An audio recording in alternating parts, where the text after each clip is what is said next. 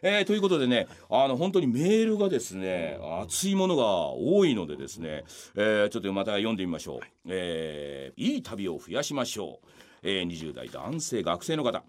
どうもこんばんはと最近水曜どうでしょうと出会い遅いなお前。ハマってしまった京都府の20歳、えー、20歳の男ですと。藤村 D のラジオが始まると聞きつけ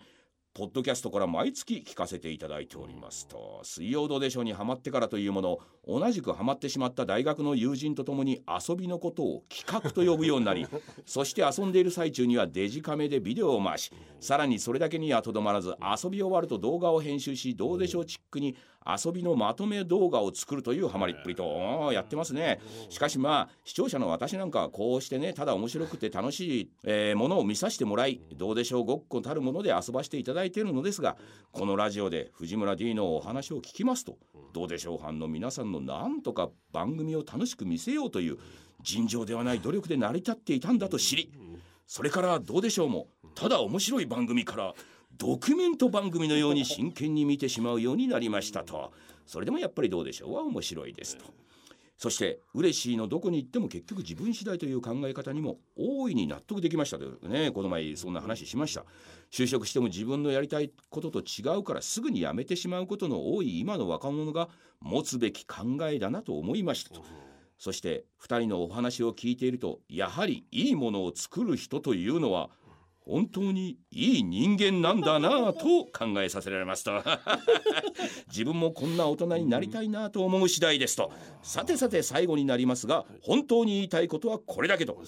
これだけ若者の心を動かすラジオ番組。素晴らしい番組だ。さあさあさあさあさ週一でやりましょう。ラジオ日経第二殿と。えー、彼からこのような熱いメールが来ておりますと、えー、ありがとうございます。やはりいいものを作る人間というのは本当にいい人間なんだなと。そうなんですよ。悪い人間作りません本当にね、えー、それから他にもですね、えー、来ております、えー、こちらお悩み相談ということになりますね。えー、真田丸どうでしょう。10代男性、えー、ネットで一時期話題になった。あ真田丸どうでしょうってありました。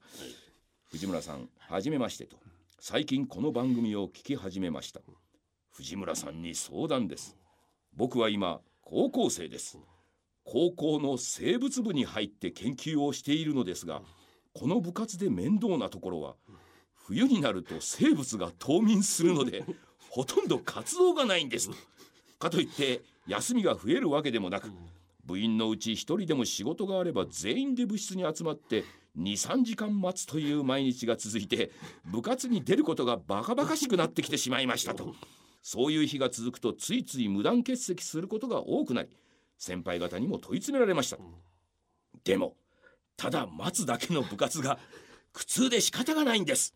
勉強で悩んでいることも多くできる限り無駄な時間は過ごしたくないんです。こういうのは僕の甘えなのでしょうか。藤村さんの意見を聞かせてください、いやこれはねいい質問ですね。これにはね様々なトラップがあります。確かにですねあの今の若者、はい、とにかく言われたことを待つというね、うんうん、あの自分から何かをしなきゃいけないっていうのを指示待ちということを非常にまあ言われてはいるんです。ただ彼の場合はですね、生物部という非常に、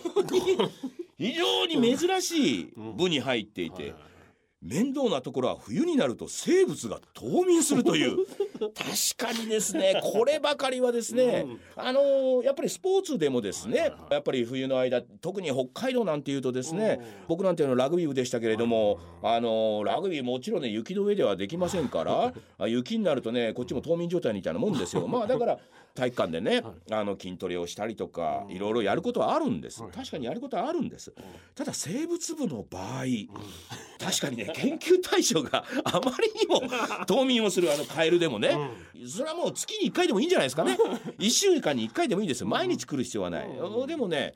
実はね、僕こう思うんですよね。あのまあ君もね勉強いろいろやっぱりそれだったら勉強した方がいいんじゃないのかとか。あの一人でもね例えば何か掃除するとか何かちょっと世話するとかっていうんで一人が来る時部員は全員来なきゃいけないって。そのシステムは確かに、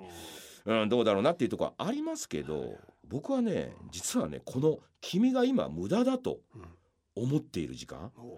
これこそがね実は高校生とか大学生とかこの10代20代前半実は一番大事なんですよ。あのー今の子たちはやっぱり忙しすぎるし、でやっぱり生物部ってなると、ね、ずっと学校でスマホ見てるわけにはいかないじゃないですか。そんな時にやっぱり暇を持て余して生物部のね3人か4人か56人か分かりませんけれどもいやこんなのちょっとやってらんないよなみたいな話になる。そこからですね実は何かいろんなことが生まれてくるってあるんですよね。いやどうせ待つんだったら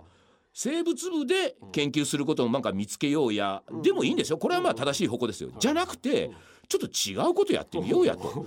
例えばこんなに暇なんだから百人一首とか大会やってみねとか なんかね人間暇になるとやっぱり考えがすごく出てくるんですよ。だから僕実はこの生物部にとっての冬の活動っていうのは実は自分たちが一番頑張らなきゃいけない時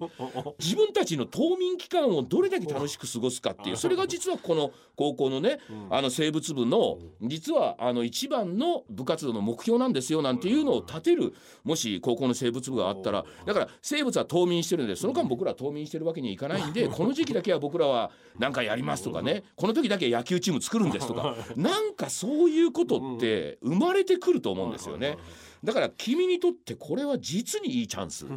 勉強で悩んでる場合じゃない。勉強よりも実は生物部の冬の期間の方が俺は大事と思いますということでぜひね熱心にやってください。真田丸どうでしょう。高校生。やってくださいよ。ね。ということで、えーそろそろですね 今回もまたいい話がたくさん出たということで、えー終わりが近づいてまいりました、えーでプレゼントをですね、えーやってるんですけれども、まあ毎回毎回ですね、あの R2 さんの方からあのね、絵本提供していただいてるんでこれじゃ絵本売れなくなっちゃうんで ここでずっとプレゼントしたら、えーなんか考えようやっていうことでございましてまあとりあえずねステッカー、そうですね。ステッカーはちょっと作ろうということで、今回プレゼントはですねステッカー、えーデザイン知りません、どうなるか分かりません、でもとりあえずステッカーを今回はプレゼントということで、何名さんもよく分かりません、とりあえず当たる人に当たるっていうことで、今回はステッカー。でこれからですねあのこの番組もちろん週一目指してますから、えーその時にはですねプレゼントをもうちょっとグレードアップしていこうということで、まあ、例えばタモリクラブみたいにね、あのいいはがき本当メール多いですから、これにはなんつってね、あ車1台ぐらいの 世界一周旅行ぐらいのねまで行きたいぐらいのなんかまあそういうねそこまで行きませんけれども例えばこんなプレゼントいかがですか？こんなグッズ作ってみたらどうですか？みたいなのがあったらお寄せくださいということでございます。えーそれでは前回のねこちらの絵本当選者発表いたしましょう。ラジオネームとんママ東京都40代女性主婦えー、40代女性がメインターゲットを歌う番組なんて今の世の中なかなかありません。自分がメインで聞いてもいいんだと思えることが嬉しい。ありがとう藤庵ということで、えー、とんママプレゼント当選でございます、えー、そしてラジオネームエムンチョさん。福岡県40代女性主婦。もちろん当てていきますよ、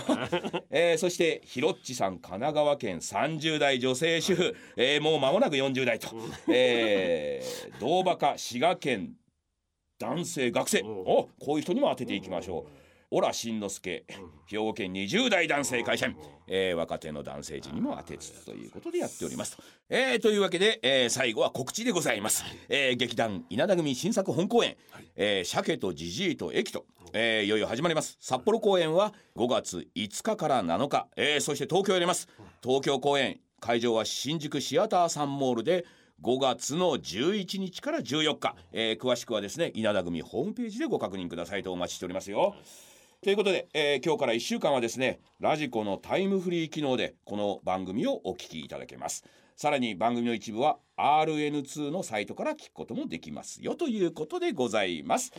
えーお相手は藤村忠久でございました。皆様おやすみなさい。